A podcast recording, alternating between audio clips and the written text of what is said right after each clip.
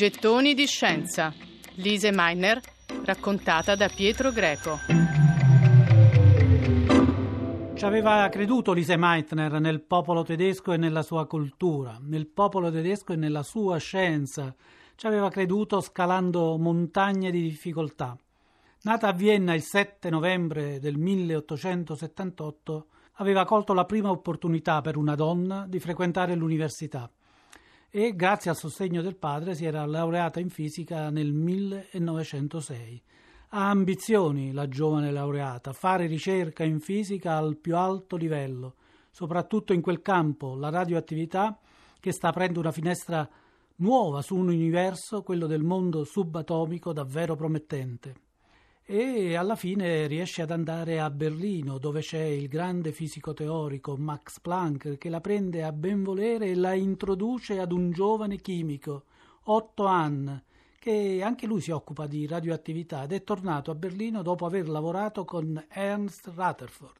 Si forma così un sodalizio la cui storia prosegue per 30 anni, una storia molto bella ma troppo lunga per essere raccontata. Sta di fatto che la coppia si afferma in breve come uno dei gruppi di ricerca al mondo più bravi nel campo della radioattività e poi, e poi nel campo della fisica nucleare, insieme al gruppo di Enrico Fermi a Roma e dei coniugi Joliot-Curie a Parigi.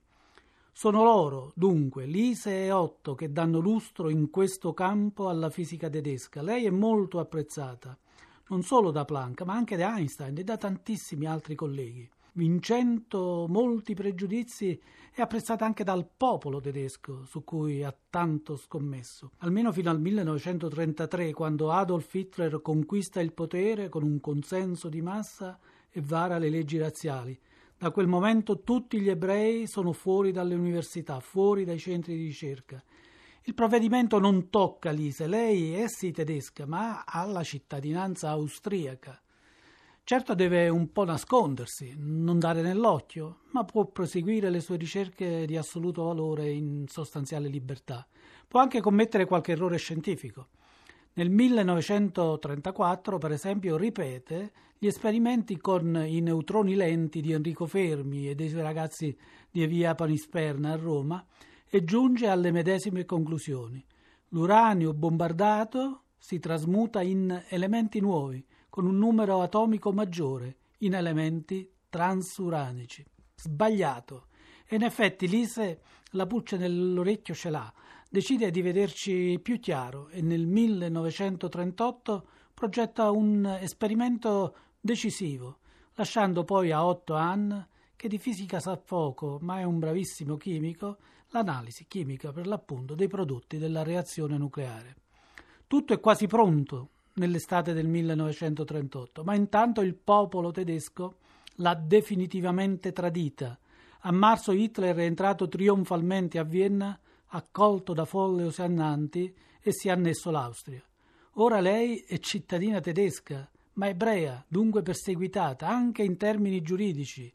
Il tradimento non lascia alternative, morire o scappare. Lei resiste, resiste fino all'ultimo, fino all'ultimo offre una opportunità al popolo che la sta tradendo, poi decide di scappare.